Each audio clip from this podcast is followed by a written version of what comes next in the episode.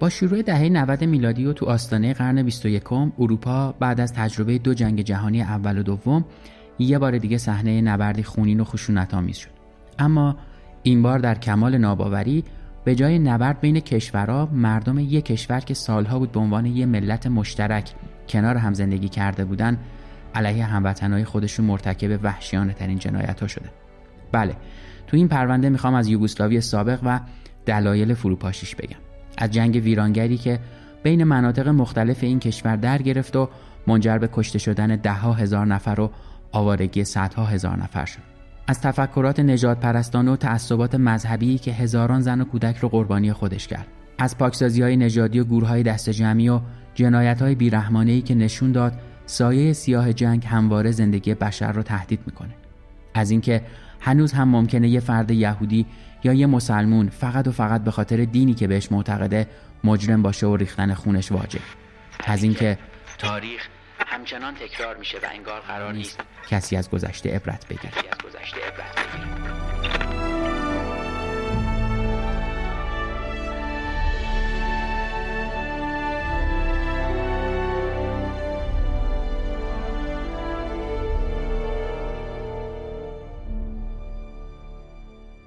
سلام من احسان طریقت هستم و این قسمت 89 پادکست پرچم سفیده که اوایل بهمن 1402 منتشر میشه. خیلی خوشحالم که دوباره برگشتیم. اونم با یه پرونده جدید که سعی کردیم طولانی نباشه و خسته نشید. یکم پرونده خشنیه ولی به هر حال دونستنش شاید کمک کنه که سیاهی اتفاقی که در تاریخمون رخ داده رو ببینیم و همه آرزوم اینه که کمتر جنگ باشه و ازش بشنویم. هرچند که انگار دولت ها دیوونوار به سمت جنگ های بیشتری دارن پیش میرن. حداقل امیدمون رو که می‌تونیم حفظ بکنیم که زودتر جهان رنگ صلح و آرامش رو ببینه. تو این پرونده می‌خوام از های نژادی و استقلال طلبانه که دو دهه 90 میلادی تو منطقه بالکان اتفاق افتاد بگم. جنگایی که منجر به فروپاشی یوگسلاوی سابق شد. پس بریم و این پرونده رو شروع کنیم. با قسمت اولش که اسمش هست آغاز یک فروپاشی که من با کمک نازنین و الیاسون رو براتون آماده کردم.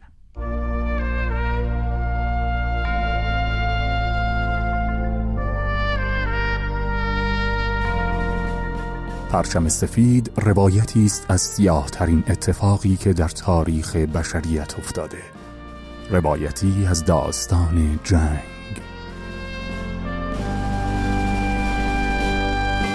من مدت هاست که به صورت freelancer ی مشغول به کارم و به خاطر مدل کاری که دارم باید از سرویس ها یا ابزارهای مختلفی استفاده کنم که نیاز به پرداخت دلاری یا یورویی دارن. روش های مختلفی رو هم تست کردم اما بالاخره سرویسی که تونست خیالم راحت بکنه و در زمان سریعی با پاسخگویی مناسب و خوب کار رو برام به خوبی انجام بده ایرانی کارت بود.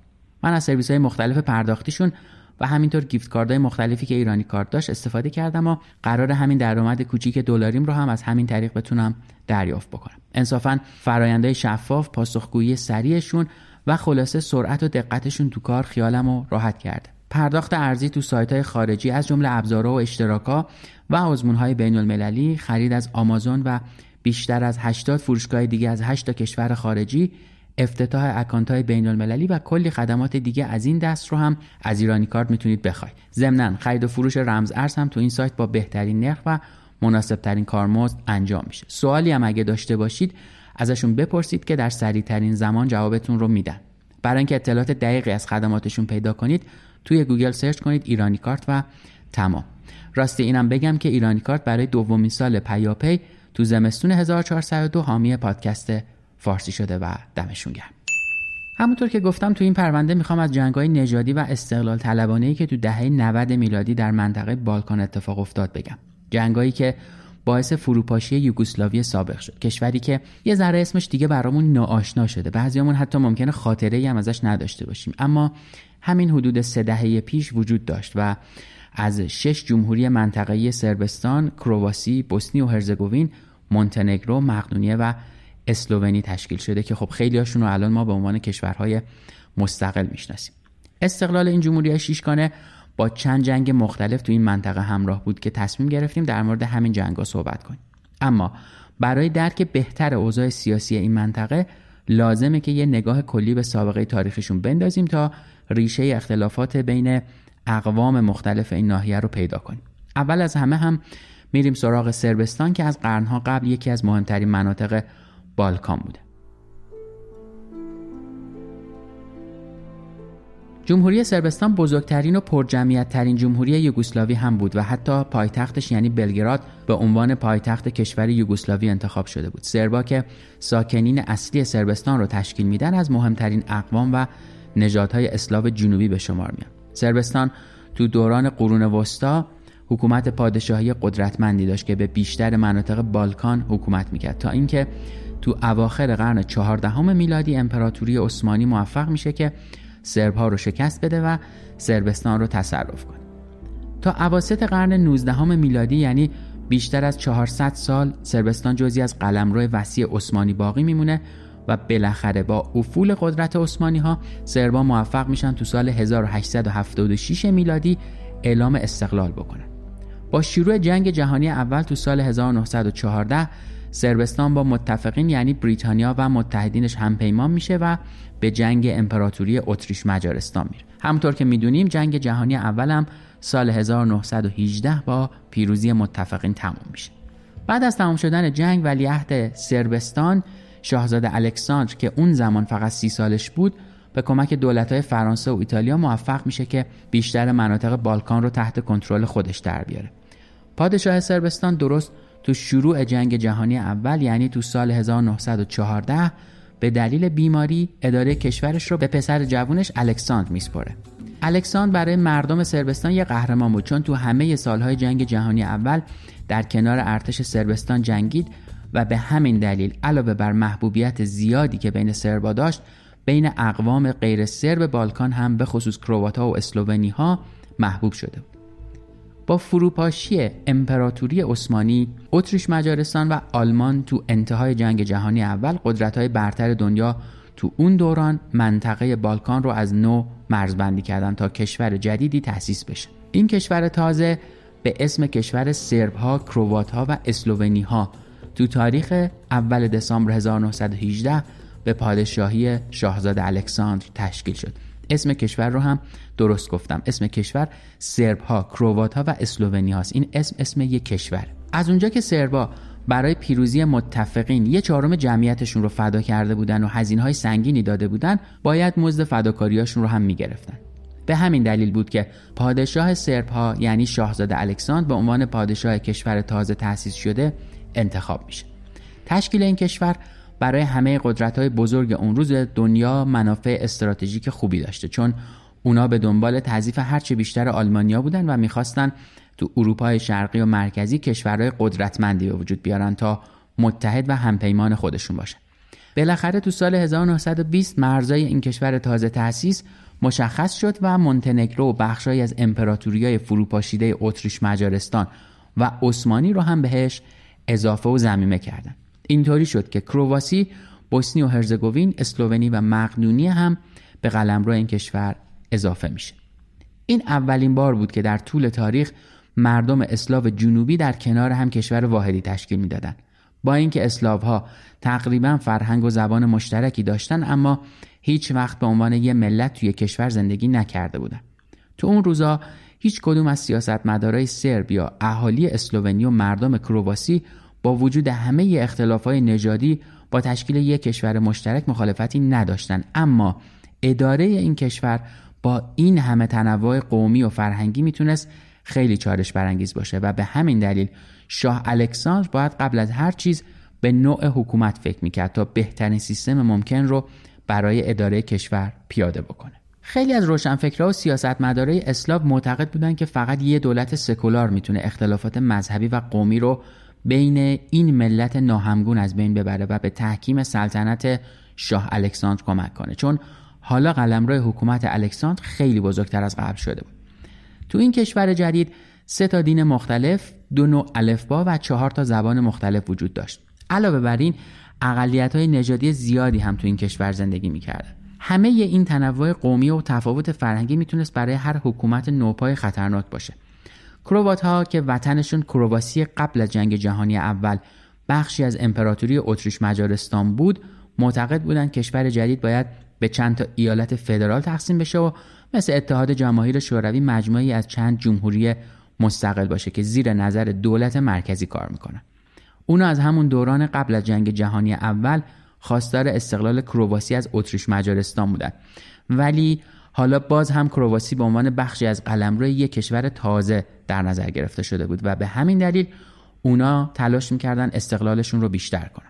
کروات ها می‌گفتن سربا هم باید به عنوان یکی از چند ملیت مختلف کشور در نظر گرفته بشن و نباید قدرت و نفوذشون بیشتر از بقیه نژادها باشه از طرف دیگه سربا که تا قبل از جنگ جهانی اول کشور مستقل و یه دستی داشتن سیستم فدرالی رو درک نمی‌کردن و از اصرار کروات ها برای چند قسمت شدن کشور سردر نمی آوردن. اونا معتقد بودن همه مناطق کشور باید زیر نظر یه دولت مرکزی اداره بشه و با تقسیم کشور به ایالت های مستقل مخالف بودن. همین اختلاف نظر بین دو ملت بزرگ اسلاو جنوبی یعنی سربا و کروات ها بزرگترین تهدید علیه حکومت شاه الکساندر بود. اختلافی که قرار نبود به این زودی حل بشه و تو آینده نزدیک منجر به کشته شدن هزاران انسان بیگناه شد. بالاخره تو سال 1921 بعد از ها مذاکره و تبادل نظر قانون اساسی کشور تصویب و ابلاغ شد. برای نوع حکومت سیستم پادشاهی مشروطه در نظر گرفته شده بود. شاه الکساندر باید بر کشوری یه پارچه و ملتی که اکثریتش از نژادهای سرب، کروات و اسلوونی بودن حکومت می‌کرد. تو قانون اساسی برای هیچ کدوم از اقوام اسلاو امتیاز خاصی در نظر گرفته نشده بود و همه نژادها از جمله سرب و کروات حقوق برابر داشتند. اما اولین چالش حکومت تو همون سال 1921 اتفاق افتاد. ماجرا از یه منطقه کوچیک کوهستانی تو جنوب سربستان شروع شد. ناحیه‌ای تو قلب بالکان یعنی Hey, it's Ryan Reynolds and I'm here with Keith, co-star of my upcoming film If, only in theaters May 17th. Do you want to tell people the big news? All right, I'll do it. Sign up now and you'll get unlimited for $15 a month and six months of Paramount Plus Essential Plan on us. Mintmobile.com slash switch. Upfront payment of $45 equivalent to $15 per month. Unlimited over 40 gigabytes per month. Face lower speeds. Videos at 480p. Active Mint customers by 531.24 get six months of Paramount Plus Essential Plan. Auto renews after six months. Offer ends May 31st, 2024. Separate Paramount Plus registration required. Terms and conditions apply if rated PG. Kosovo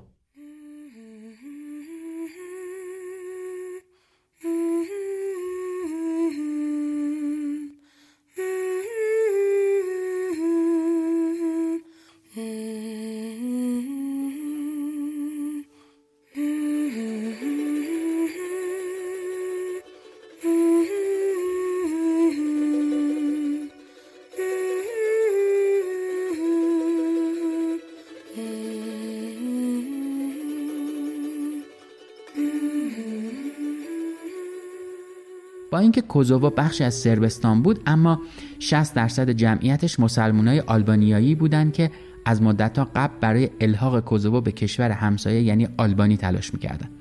ملیگراهای آلبانیایی ساکن کوزوو که به کاچاک ها معروف شده بودند تو دهه 1920 مبارزات جدایی طلبانشون رو با جدیت بیشتری دنبال می‌کردن. اونا کوزوو رو اولین وطن مردم آلبانی می‌دونستند و معتقد بودند این منطقه قطعا باید بخشی از کشور آلبانی باشه. از طرف دیگه کوزوو تو تاریخ اسلاف ها و به خصوص برای سربا اهمیت زیادی داشت چون تو سالهای آخر قرن 14 میلادی شاهزاده سربستان تو همین منطقه از ارتش عثمانی شکست خورده بود. بعد از شکست تو این جنگ سربستان تا قرن 19 هم مستعمره امپراتوری عثمانی باقی موند. اما سربا این نبرد رو نمادی از قهرمانی های اجدادشون می‌دونستن. چون اونا برای دفاع از آین مسیحیت در برابر اشغالگرای مسلمون و عثمانی جون خودشون رو فدا کرده بودن. هنوزم سالگرد این شکست یکی از تعطیلات ملی مردم سربستانه به خاطر این پیشینه تاریخی کوزوو برای سربا اهمیت زیادی داشت و اونا به هیچ عنوان زیر بار جدایی این منطقه و الحاقش به آلبانی نمی‌رفتن. شاه الکسان تو این درگیری طرف سربا رو گرفت و کاچاک رو به شدت سرکوب کرد و با اینکه سربا تو منطقه کوزوو تو اقلیت بودن بهشون امتیازات بیشتری داد. الکساندر موفق شد خیلی زود اوضاع آشفته کوزوو رو آروم کنه و نشون بده در مورد تمامیت ارزی کشورش با کسی شوخی نداره. البته بگم که این تنها مشکل حکومت نبود. چالش اصلی شاه الکساندر با مردم کرواسی بود. گفتیم که تو شروع سلطنت الکساندر کروات ها معتقد بودند کشور باید به چند ایالت مستقل تقسیم بشه که همشون زیر نظر دولت فدرال اداره بشن. اما در نهایت به خواستشون نرسیدن. اونا خواسته های استقلال طلبانشون رو مرتب تکرار می‌کردن. اما دولت بلگراد به شدت باشون مخالف بود و اهمیتی به اعتراضاتشون نمی‌داد. این روحیه استقلال طلبی کم کم همه احزاب سیاسی کرواسی رو با هم متحد کرد و با توجه به بیتفاوتی دولت نسبت به چیزی که کرواتا می‌خواستن مخالفت با حکومت شاه الکساندر تو کرواسی جدیتر شد. رهبر مخالفین کروات فردی بود به اسم استپان رادیچ که رهبر حزب دهقانان کرواسی و قدرتمندترین سیاستمدار کروات بود. رادیچ علاوه بر اینکه دنبال خودمختاری و استقلال بیشتر برای کرواسی بود تصمیم داشت بیشتر مناطق بوسنی و هرزگوین رو زمینه کرواسی بکنه. چون معتقد بود این مناطق در اصل متعلق به کرواتاست و به اشتباه از این ناحیه جدا شده و در اختیار بوسنی قرار گرفته. قدرت و نفوذ رادیچ تو اواخر دهه 1920 اونقدر زیاد شده بود که همه اونو شاه کرواسی می‌دونستن. در واقع بجز تاج سلطنت رو سرش چیزی از پادشاهی کم نداشت. ولی درست وقتی که تو اوج قدرت بود دشمنای رادیچ که مخالف چند پاره شدن کشور بودن دست به کار شدن. رادیچ روز 20 جوان 1928 به شکل باور نکردنی و عجیبی ترور شد. اون روز رادیچ تو شهر بلگراد و تو ساختمون پارلمان نشسته بود که یکی از نماینده های مونتنگرو تو مجلس اون و چند تا از نماینده های دیگر رو به رگبار بست. رادیچ به دلیل شدت جراحت که برداشته بود چند هفته بعد از دنیا رفت و شاه الکساندر به همین راحتی از شر یکی از مهمترین دشمنای حکومتش راحت شد. هرچند که این ماجرا نارضایتی و خشم مردم کرواسی رو بیشتر کرد. مرگ تراژیک رادیچ اون رو به نماد ملیگرایی تو کرواسی تبدیل کرده بود. کرواتا قتل رادیچ رو حمله به کرواسی می‌دونستند و شدت اعتراضاتشون علیه حکومت هر روز بیشتر از قبل می‌شد. الکساندر که می‌دید بحران کرواسی داره به طور خطرناکی ادامه سلطنتش رو تهدید می‌کنه دوباره شروع به سرکوب معترضین کرد. راه حل الکساندر برای حل کامل این بحران اعمال روش های دیکتاتوری برای فشار بیشتر به مخالفین بود. برای همین فرمان لغو قانون اساسی انحلال مجلس و ممنوعیت فعالیت همه احزاب سیاسی تو کل کشور رو صادر کرد. الکساندر تصمیم گرفته بود که کشوری متحد و یه پارچه از همه اقوام مختلف اسلاو بسازه. به همین خاطرم با خودمختاری مناطق مختلف موافق نبود. حتی اسم کشور رو هم که کشور سربا، کرواتا و اسلوونیا بود عوض کرد و گذاشت یوگسلاوی تا تاکید کنه که پادشاه یک کشور و یه ملت متحده. خدای منم بودم این اسم عجیب و طولانی رو عوض می‌کردم. تو راستای همین هدف یعنی یک کشور متحد دولت الکساندر برنامه های تبلیغاتی گسترده ای ترتیب داد تا مردم رو از هویت های قدیمیشون دور کنه و هویت واحد یوگسلاو بین اونا جا بیفته. دولت با اجرای برنامه ها تلاش می‌کرد با تحریک احساسات وطن پرستانی مردم اختلاف های نژادی اونا رو از بین ببره و ازشون یه ملت متحد با هویت مشترک بسازه هرچند که در نهایت الکساندر نه با روش های دیکتاتوری و نه با اجرای مراسم تبلیغاتی نتونست اقوام مختلف یوگسلاوی رو وادار کنه که این هویت جدید و مشترک رو بپذیرن چون کروات ها، سرب ها یا اهالی اسلوونی از قبل یک هویت ملی اصیل و مشخص داشتند و از زیر بار یک هویت اجباری تازه نمی رفتن. اختلاف های نژادی این اقوام هم چیز تازه نبود که بخواد به همین راحتی ها حل بشه. فشارهای حکومت نه تنها مشکلی رو حل نکرد تازه دامنه اعتراضات کرواتا رو هم بیشتر کرد. بعد از مرگ رادیچ آنت پاولیچ رهبر جدید معترضین استقلال طلب کرواسی شده بود. پاولیچ که دو دهه 1920 سیاستمدار سرشناسی نبود برای یه مدت کوتاه عضو حزب دهقانان کرواسی شد اما بعدها گرایش سیاسیش رو به راست افراطی تغییر داد راستای افراطی تو دهه 20 تو کرواسی تو اقلیت بودن. اما پاولیچ سازمان جدیدی تأسیس کرد به اسم سازمان انقلابی کرواسی یا اوستاشا. اوستاشا به معنی شورشی یا انقلابیه. کم کم این سازمان فعالیت های سیاسیشو بیشتر کرد و طرفداراش بیشتر شد. سازمان اوستاشا به رهبری پاولیچ برای تشکیل کشور مستقل کرواسی و جدایی کاملش از یوگسلاوی مبارزه می‌کرد. راه حل پاولیچ برای استقلال کرواسی ترور شاه الکساندر و سرنگونی حکومت یوگسلاوی بود. اون بعد از سالها مبارزه و کار تشکیلاتی موفق شده بود که بالاخره نقشه ترور پادشاه یوگسلاوی رو تو روز نهم اکتبر 1938 عملی کنه. اون روز الکساندر برای دیدار با مقامای فرانسه وارد بندر مارسی شده بود با اینکه از قبل می‌دونست که جونش تو خطره و احتمال سوء قصد بهش زیاده نمی‌تونست دیدار با فرانسوی ها را لغو کنه چون دنیا تو آستانه جنگ جهانی دوم بود و مقامات هر دو کشور یوگسلاوی و فرانسه نگران جاه های هیتلر و موسولینی بودند و قصد داشتن برای مقابله احتمالی با آلمان و ایتالیا برنامه ریزی کنند. الکساندر تحت حفاظت 2000 نیروی پلیس وارد مارسی شد و مورد استقبال وزیر امور خارجه فرانسه و جمعیت مشتاق حاضر تو خیابونا گرفت اما از بین همین پلیس ها و مأمورها یه نفر خودش رو به الکساندر رسوند و از فاصله نزدیک بهش شلیک کرد شدت جراحات به حدی بود که خیلی سریع پادشاه یوگسلاوی رو در حالی که فقط 46 سالش بود از پا درآورد. آخرین جمله‌ای که الکساندر به زبون آورد این بود که یوگسلاوی رو حفظ کنید. الکساندر تا آخرین لحظه عمرش به فکر اتحاد ملت اسلاو و یه پارچه کردن کشور جدیدش یعنی یوگسلاوی بود. رویای شیرین که به نظر دست نیافتنی می رسید. بعد از دستگیری فرد زارب مشخص شد که یکی از جدایی طلبای اهل مقدونی است و برای پاولیچ رهبر اوستاشا یعنی همون سازمان انقلابی کرواسی کار می‌کرده. درسته که پاولیچ موفق به کشتن الکساندر شد اما استراتژی اصلیش برای به دست آوردن استقلال کرواسی شکست خورد. هدف پاولیچ از قتل پادشاه فروپاشی یوگسلاوی و سرنگونی حکومت این کشور بود. ولی رغم مرگ الکساندر چنین اتفاقی نیفتاد و کشور یوگسلاوی به حیات خودش ادامه داد. نکته ای که پاولیچ هیچ وقت بهش دقت نکرده بود این بود که احساسات مردم بعد از کشته شدن پادشاهشون برانگیخته شد. اکثر مردم یوگسلاوی از مرگ شاه ناراحت بودند و همین غم مشترک اونا رو با هم متحد کرده بود. هزاران نفر با چشمای گریون تو مراسم تشییع و خاکسپاری پادشاه شرکت کرد وارث قانونی تاج و تخت تو یوگسلاوی شاهزاده پتر دوم پسر 11 ساله الکساندر بود. اما به دلیل سن کمش یکی از هاش به اسم شاهزاده پل به عنوان نایب السلطنه به قدرت رسید تا وقتی که پتر دوم به سن قانونی برسه. شاهزاده پل برخلاف الکسان معتقد بود که نمیشه از طریق اعمال زور و دیکتاتوری مردم رو وادار به پذیرش هویت ملی یوگسلاو کرد.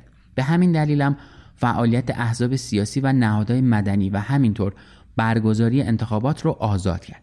خیلی از محدودیت ها و ممنوعیت های دوران الکساندر توسط پل رفع شد. نایب السلطنه تو مهمترین و جنجالی ترین اقدامش برای حل بحران کرواسی که کلید اصلی حفظ ثبات کشور بود با تغییر ماهیت حکومت و تشکیل کشور به چند تا ایالت مستقل موافقت کرد و تو اولین قدم تو سال 1939 به کرواسی استقلال بیشتری داد. اما درست بعد از این اقدام تاثیرگذار اروپا برای بار دوم وارد جنگ شد. جنگ جهانی دوم با حمله آلمان به لهستان شروع شد و خیلی از کشورهای دنیا رو درگیر کرد. اگه جنگ نمی‌شد به احتمال خیلی زیاد یوگسلاوی مثل اتحاد جماهیر شوروی به صورت اتحادیه ای از چند جمهوری فدرال به حیات خودش ادامه می‌داد. اما جنگ جهانی دوم باعث شد یه سری اتفاقای تلخ و اتفاقای غیرقابل پیش بینی زیادی تو این کشور بیفته و به همین خاطر هم تغییرات زیادی تو حکومت یوگسلاوی به وجود اومد. تو مارس 1941 هیتلر که دیگه فرمانروای بیچون و چرای بیشتر اروپا شده بود تصمیم گرفت به متحد سابق خودش یعنی شوروی حمله بکنه. آلمانیا برای تضمین پیروزی تو جنگ با شوروی باید خیالشون از بابت جناح جنوبی خودشون راحت می‌شد و به اون منطقه تسلط کامل پیدا می‌کردن. طبیعی بود که اونا باید برای رسیدن به این هدف یوگسلاوی رو تحت کنترل خودشون در می آورد. به همین دلیل هیتلر موافقت کرد که شاهزاده پل رو تو برلین ملاقات کنه تا در مورد این موضوع با هم مذاکره کنند. از اونجا که یوگسلاوی هیچ متحد و پشتیبانی تو اروپا نداشت، پل نمی‌تونست در مقابل خواسته های نازی ها مقاومت کنه پس ناچار شد در برابر همه درخواسته هیتلر تسلیم بشه. بعد از چهار ساعت مذاکره مستقیم شاهزاده پل نایب السلطنه یوگسلاوی موافقت کرد که تو جنگ جهانی دوم در کنار دولت‌های محور یعنی آلمان و همپیمانانش قرار بگیره در مقابل هیتلر هم قول داد که نازی ها یوگسلاوی را اشغال نکنند و نیروهای نظامی متحدین وارد این کشور نشن Ryan Reynolds here from Mint Mobile. With the price of just about everything going up during inflation, we thought we'd bring our prices down. So to help us, we brought in a reverse auctioneer, which is apparently a thing. Mint Mobile unlimited premium wireless. Ready to get 30, 30, bit to get 30, bit to get 20, 20, 20, bit to get 20, 20, bit to get 15, 15, 15, 15 just 15 bucks a month. So, Give it a try at mintmobile.com slash switch. $45 upfront for three months plus taxes and fees. Promo rate for new customers for limited time. Unlimited more than 40 gigabytes per month. Slows. Full terms at mintmobile.com. Hiring for your small business? If you're not looking for professionals on LinkedIn, you're looking in the wrong place. That's like looking for your car keys in a fish tank. LinkedIn helps you hire professionals you can't find anywhere else, even those who aren't actively searching for a new job but might be open to the perfect role. In a given month, over 70% of LinkedIn users don't even visit other leading job sites. So start looking in the right place. With LinkedIn, you can hire professionals like a professional. Post your free job on linkedin.com slash people today. توافقنامه نهایی بین هیتلر و شاهزاده پل در تاریخ 25 مارس 1941 امضا شد. اما فقط دو روز بعد مردم بلگراد در اعتراض به این توافق به خیابونا رفتن. اونا شعار می‌دادند ما با نازی ها جنگ می‌کنیم ولی سازش نه به هیچ عنوان. تظاهرات مردم یوگسلاوی علیه نازی ها همه اروپا رو در بر گرفت یا اون کشورهایی که حداقل به اشغال آلمان در اومده بودن یا در حال نبرد با آلمان ها بودن رو خوشحال کرد. تو این تظاهرات همه به قول معروف اقشار مختلف مردم یوگسلاوی از جمله کمونیستای این کشور حضور داشتند. هرچند که بعد از تمام شدن جنگ جهانی دوم مورخین یوگسلاوی اعلام کردند که حزب کمونیست این کشور سازمان دهنده این اعتراضات بوده در حالی که این واقعیت نداشت و این تظاهرات کاملا مردمی و خودجوش بود. همزمان با این اعتراضات و به علت نارضایتی مردم از توافق نایب السلطنه کشورشون با هیتلر ارتش یوگسلاوی بعد از کودتا علیه شاهزاده پل و برکناری اون از سلطنت توافقنامه با هیتلر رو هم لغو می‌کنه. هیتلر بلافاصله بعد از این ماجراها فرمان حمله به یوگسلاوی رو صادر کرد. هواپیماهای بمبافکن آلمانی یوگسلاوی رو بمبارون کردند ارتش آلمان و متحدین فقط ده روز بعد از شروع حمله ها موفق به تصرف و اشغال کامل این کشور شدند آلمانیا بعد از اشغال یوگسلاوی این کشور رو تیکه تیکه کردن اسلوونی رو بین خودشون ایتالیا و مجارستان تقسیم کردن آلبانی، کوزوو و مونتنگرو رو به ایتالیا بخشیدن و بخشایی از مقدونیه هم زمینه بلغارستان شد. تو سربستان هم یه دولت دست نشونده و تحت فرمان آلمان روی کار اومد. به همین صورت کشوری که شاه الکساندر این همه برای یه پارچکیش تلاش کرده بود و حتی جونش رو هم تو این راه از دست داد پاره پاره شد. اما سرنوشت کرواسی چی شد؟ منطقه‌ای که همون تازگی‌ها به دستور شاهزاده پل تا حدودی به استقلال رسیده بود.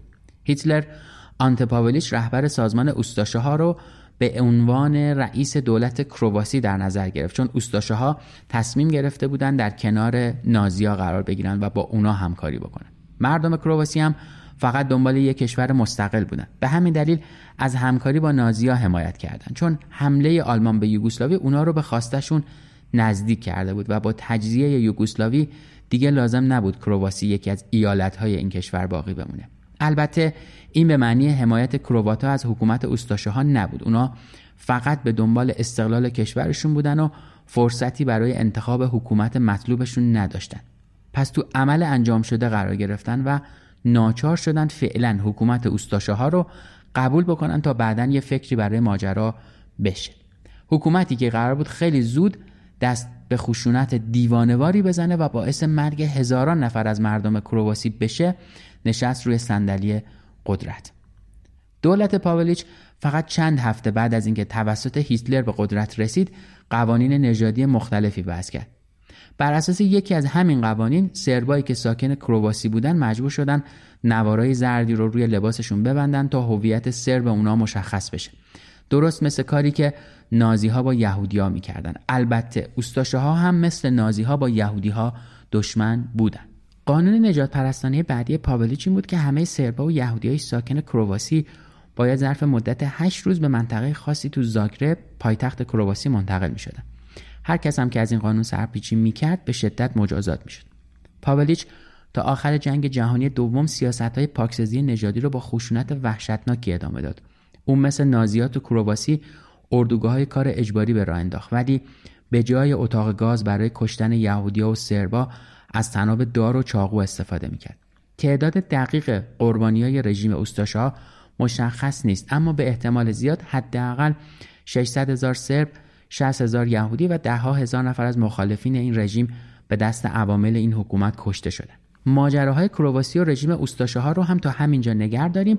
و برگردیم به سربستان و ببینیم بعد از فروپاشی یوگسلاوی سرنوشت سربا چی شد.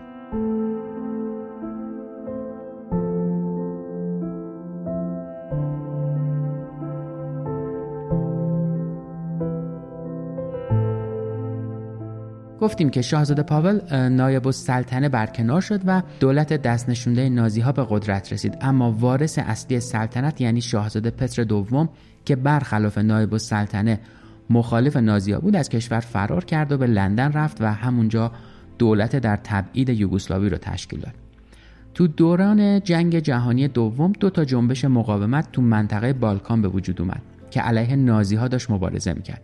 اولین نهضت مقاومت تو سربستان توسط یکی از نظامی های سرب که از کهنه سربازای جنگ جهانی اول بود تشکیل شد. فردی به اسم دراژا میهایلوویچ.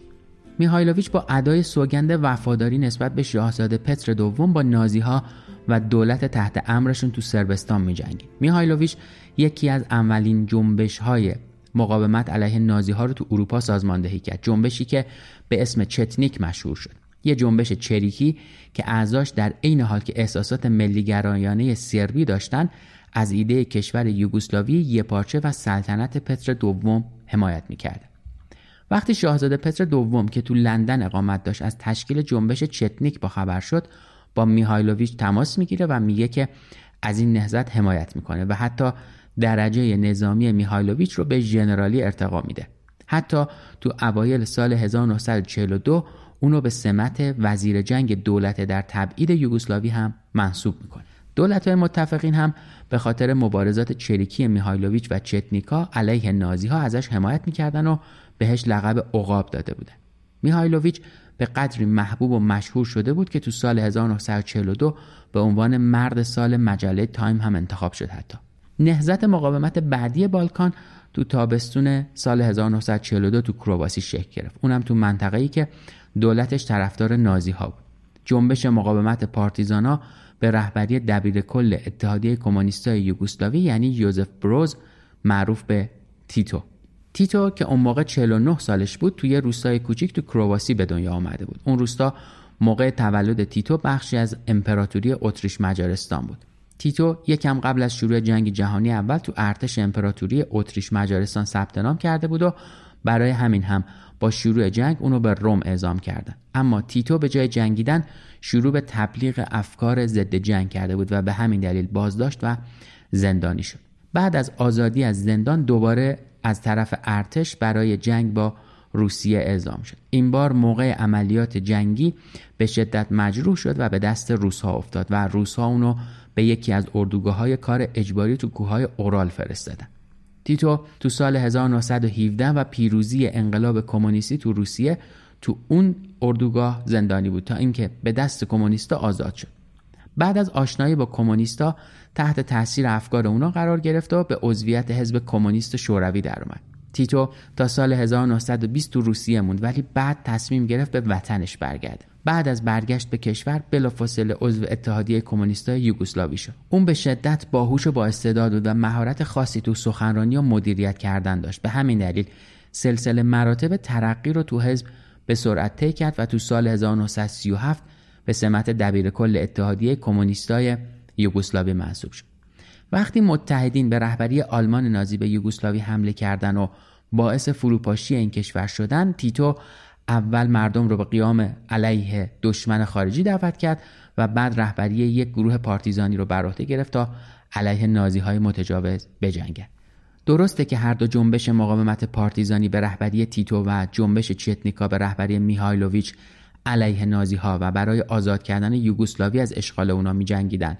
اما اختلاف های زیادی هم تو تاکتیک های مبارزه و ایدئولوژی هاشون وجود داشت. میهایلوویچ دنبال احیای پادشاهی تو یوگسلاوی یه پارچه بود ولی پارتیزانای کمونیست به رهبری تیتو قصد داشتن یه جمهوری سوسیالیستی به سبک اتحاد جماهیر شوروی تو یوگسلاوی تأسیس کنن.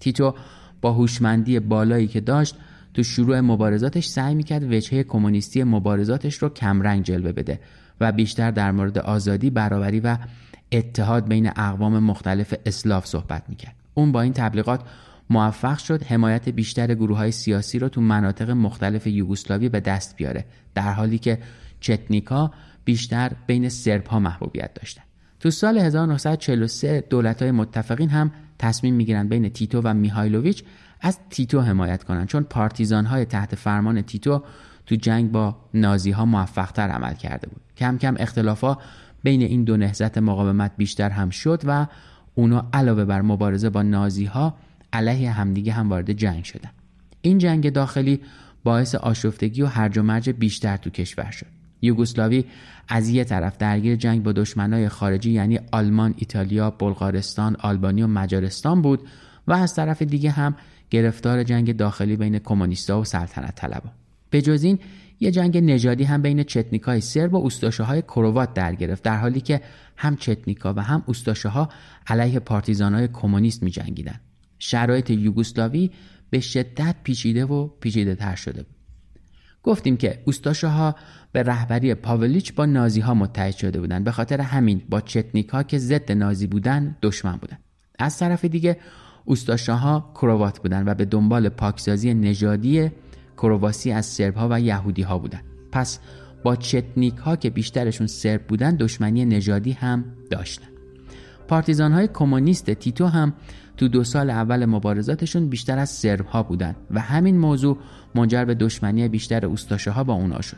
البته بعدها با بالا رفتن محبوبیت تیتو نیروهای زیادی از تمام ملیت های اسلاف با اونها ملحق شدن و دیگه اعضای گروه تیتو فقط از نژاد سرب نبودن در نتیجه این جنگ های چند جانبه داخلی و خارجی بیشتر از یک میلیون نفر از مردم یوگسلاوی کشته شدند. تأصف بارتر این که بیشتر قربانیات تو جنگای داخلی از بین رفتن جنگایی که نتیجه اختلافات نژادی بین اقوام متنوع اسلاو به خصوص بین سرپا و کروات ها در گرفته بود در نهایت تو اکتبر 1944 پارتیزانهای کمونیست به کمک روس موفق شدن بلگراد را از اشغال آلمانیا آزاد بکنند. جنگ جهانی دوم هم بالاخره با پیروزی متفقین و شکست نازی ها تمام شد. همه مناطق یوگسلاوی از اشغال متحدین آزاد شد و جمهوری فدرال دموکرات یوگسلاوی توسط پارتیزانهای تحت فرمان تیتو اعلام موجودیت کرد. حتی شاهزاده پتر دوم هم که هنوز تو لندن زندگی می‌کرد این دولت تازه رو به رسمیت شناخت به این ترتیب با روی کار اومدن یه دولت کمونیست تو سال 45 سلطنت و سیستم پادشاهی تو کشور یوگسلاوی منسوخ شد و اسم کشور تو سال 46 به جمهوری فدرال سوسیالیستی یوگسلاوی تغییر کرد. تیتو هم بعد از موفقیت جنبش پارتیزانی و آزاد کردن بلگراد تو صحنه سیاسی یوگسلاوی هیچ رقیب قدرتمندی نداشت و به عنوان اولین نخست وزیر یوگسلاوی انتخاب شد و تا آخر عمرش یعنی سال 1980 مرد اول قدرت در یوگسلاوی تیتو بلافاصله بعد از تمام شدن جنگ جهانی اول با برگزاری جشنها مراسم و تشریفات مختلف برای اتحاد ملت یوگسلاو تو نظام حکومتی جدید این کشور تلاش کرد و روی شعار برادری و اتحاد تاکید خاصی داشت. اون تو سخنرانیاش به مردم می‌گفت که بدون یک یوگسلاوی شاد یک کرواسی یک سربستان و یک بوسنی شاد نخواهیم داشت. تیتو با اینکه کاملا با نظام سلطنتی مخالف بود اما درست مثل شاه الکساندر به دنبال تقویت هویت ملی یوگسلاو بود و سعی می‌کرد های نژادی مختلف اسلاو جنوبی رو زیر پرچم واحد یوگسلاوی دور هم جمع کنه و یک ملت مشترک بسازه. تیتو علاوه بر تقویت هویت ملی برای حفظ قدرت و ثبات دولت اقدامات دیگه هم انجام داد. تو اولین قدم شروع به بازداشت و محاکمه همه افراد سرشناس حاضر در جنگ علیه نازی ها کرد. مشهورترین فرد بازداشتی کسی نبود به جز مرد سال مجله تایم تو سال 42 یعنی ژنرال میهایلوویچ فرمانده جنبش مقاومت چتنیک. قبلا گفتیم که تیتو و پارتیزانا تو همون دوران جنگ علیه چتنیکا مبارزه می‌کردن و باهاشون دشمن بودن. حالا وقت انتقام رسیده بود و تیتو می‌خواست مهمترین رقیب سیاسی خودش رو از میدون بدر کنه. اون برای رسیدن به اهداف سیاسی خودش با تحریف تاریخ اونم در حالی که فقط چند سال از وقایع دوران جنگ میگذشت به مردم می‌گفت که تنها نهزتی که از مردم یوگسلاوی در مقابل تجاوز نازیا محافظت کرده پارتیزانای تحت امر خودش بودند و به طور علنی مبارزات چتنیکا رو انکار می‌کرد. آخرش هم میهایلوویچ تو دادگاهی که دولت تیتو برای رسیدگی به جرایم جنگی تشکیل داده بود متهم و محکوم به اعدام شد. حکم اعدام رو خیلی سریع تو روز 17 ژوئیه 1946 اجرا کردن و تیتو موفق شد قوی ترین دشمن و رقیبش رو از بین ببره. حالا ببینیم برخورد مردم یوگسلاوی با دولت جدید و شرایط جدیدی که بعد از جنگ تجربه می‌کردن چی بود؟ اونا تحت تاثیر پروپاگاندای دولت و محبوبیت تیتو اختلافای نژادی رو حداقل برای یه مدت کنار گذاشته بودن و کنار هم برای بازسازی کشور و جبران خسارات ناشی از جنگ داشتن تلاش Hey, it's Paige DeSorbo from Giggly Squad. High quality fashion without the price tag. Say hello to Quince. I'm snagging high-end essentials like cozy cashmere sweaters, sleek leather jackets, fine jewelry, and so much more. With Quince being 50 to 80% less than similar brands. And they partner with factories that prioritize safe, ethical, and responsible manufacturing. I love that. Luxury quality within reach. Go to quince.com slash style to get free shipping and 365 day returns on your next order. quince.com slash style. می‌کرد.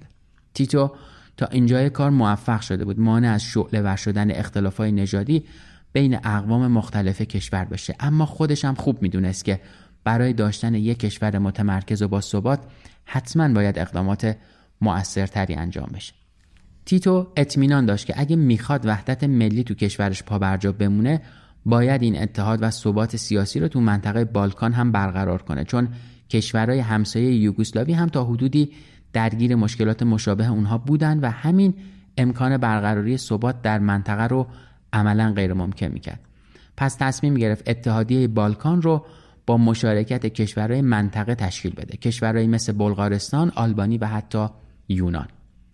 تو سال 48 طرح پیشنهادی خودش رو برای تأسیس اتحادیه بالکان تیتو تنظیم کرد. اما استالین رهبر اتحاد جماهیر شوروی با توجه به محبوبیت فوق‌العاده تیتو بین مردم یوگسلاوی از تشکیل این اتحادیه احساس خطر کرد. چون به هیچ عنوان نمی‌تونست یک رقیب سیاسی یک رقابت سیاسی رو بین شوروی و یکی از کشورهای بلوک شرق تحمل بکنه. یوگسلاوی یکی از کشورهای کمونیستی تحت حمایت شوروی بود و همیشه هم باید زیر سلطه برادر بزرگتر باقی میموند. تشکیل اتحادیه بالکان می‌تونست منجر به اتحاد و قدرت گرفتن کشورهای اون منطقه بشه و این چیزی نبود که استالین باهاش کنار بیاد. پس به شدت با این ایده و پیشنهاد تیتو مخالفت می‌کنه استالین. استالین تا حدی از این موضوع احساس خطر کرده بود که علا رغم رابطه خوبی که با تیتو داشت تصمیم گرفت حمایت های اقتصادی مسکو از بلگراد رو قطع کنه تا یوگسلاوی ضعیف و منزوی بشه. دولت مسکو تو اقدام بعدی به دروغ یوگسلاوی را کشوری حامی سرمایداری معرفی کرد و مدعی شد دولت بلگراد یه دولت نفوذی تو قلمرو شورویه که برای تخریب نظام جهانی کمونیستی تلاش می‌کنه. تیتو در واکنش به این ادعاهای مسکو توی سخنرانی خطاب به ملت یوگسلاوی گفت رفقای عزیز این حمله علیه وحدت ملی ماست.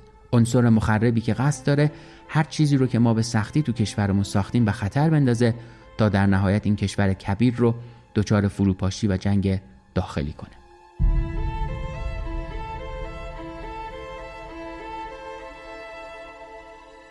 اواخر سال 1948 اختلافهای مسکو و بلگراد به حدی زیاد شده بود که استالین دستور داد هر کدوم از اعضای حزب کمونیست شوروی که طرفدار تیتو است رو از حزب اخراج و به گولاکا یعنی اردوگاه های کار اجباری روسها تبعید کنند.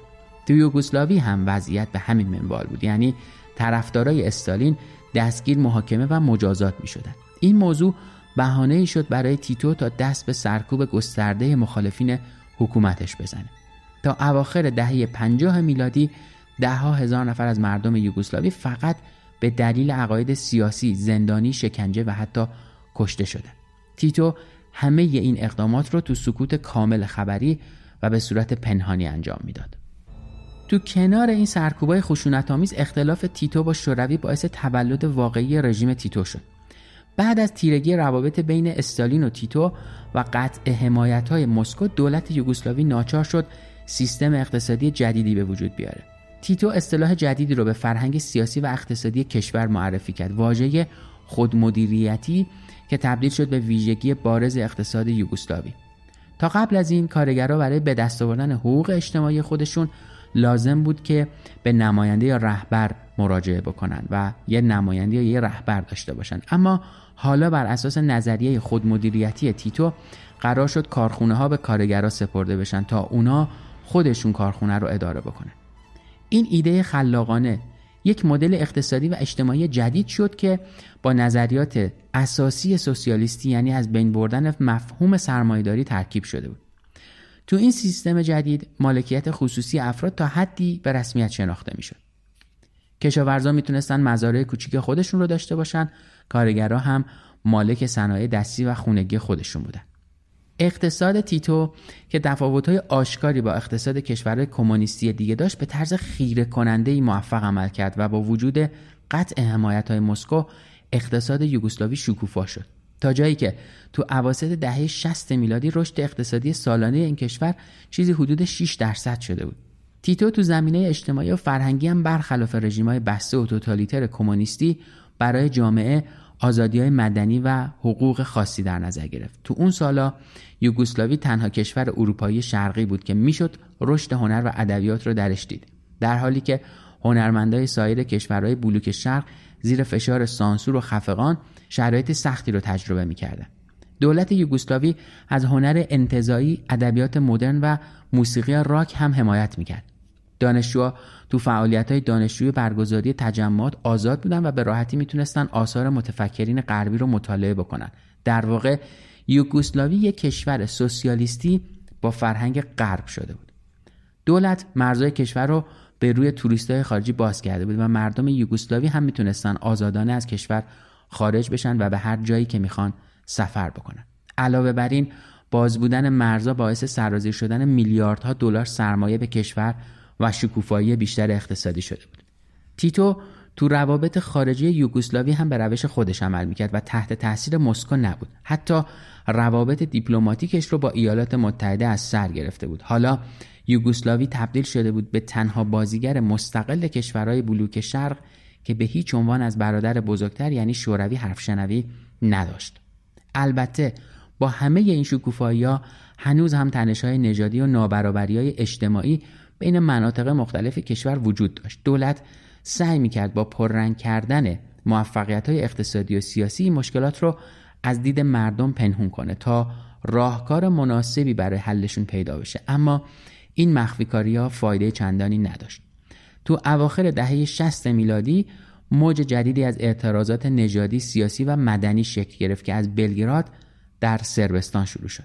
روشنفکرها و دانشجوهای سرب این تظاهرات رو برگزار کرده بودند معترضین شعار می‌دادند ما خواهان عدالت اجتماعی رفع بیکاری و آزادی بیشتر در دانشگاه هستیم. اونا معتقد بودن سیستم اقتصادی کشور یعنی خودمدیریتی باعث افزایش فساد مالی و اختلاف طبقاتی شده. اعتراضات بعد از بلگراد به کوزوو یعنی فقیرترین استان جمهوری سربستان هم رسید. گفتیم که اکثریت جمعیت کوزوو رو مسلمانای آلبانیایی تشکیل می‌دادن. اونا تو این اعتراضات خواستار حقوق مساوی با بقیه مردم کشور بودند و نسبت به تبعیضای نژادی شکایت داشتند. کوزوو تا اون موقع یعنی سال 1968 هیچ دانشگاهی نداشت. تیتو برای آروم کردن مردم معترض دستور ساخت یک دانشگاه در کوزوو رو صادر کرد و این دانشگاه حدود یک سال بعد تو سال 69 میلادی افتتاح شد. هرچند که حق تحصیلات عالی فقط یکی از خواسته های مردم کوزوو بود.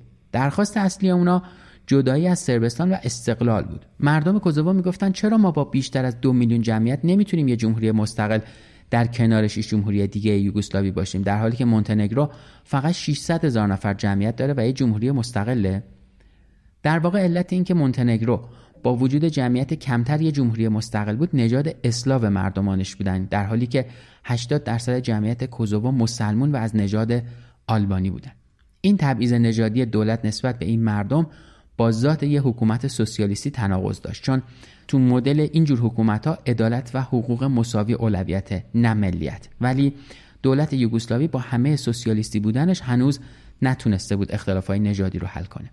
اعتراضا بعد از کوزوو رسید به کرواسی که ثروتمندترین منطقه کشور بود. کرواتا باز هم برای استقلال بیشتر و آزادی اقتصادی دست به تظاهرات زده بودن اونا مدعی بودن که نسبت به بقیه جمهوری ها درآمد بیشتری برای کشور تولید می‌کنن و حالا می‌خواستن سهم بیشتر این درآمد تو خود کرواسی هزینه بشه نه جمهوریایی دیگه.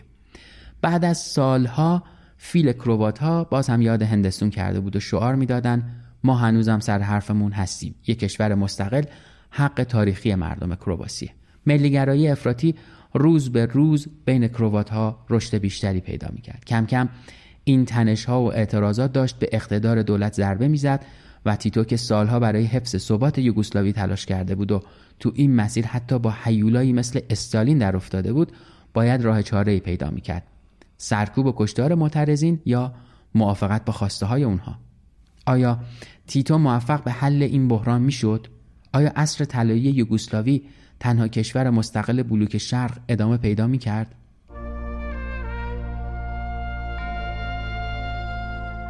خب چیزی که شنیدید قسمت اول از پرونده جنگ بالکان بود که میشه قسمت 89 پادکست پرچم سفید. این قسمت اوایل بهمن 1402 منتشر شد و خیلی ممنونم که اون رو شنیدید. هم از شما و هم از اسپانسر این قسمت یعنی ایرانی کارت. تا قسمت بعدی پادکست پرچم سفید مراقب خودتون باشید. پادکست پرچم سفید پادکستیه درباره یکی از سیاهترین اتفاقهایی که در تاریخ بشر رخ داده و میلیون ها آواره کشته و زخمی از خودش به جا گذاشته. پادکستی درباره جنگ.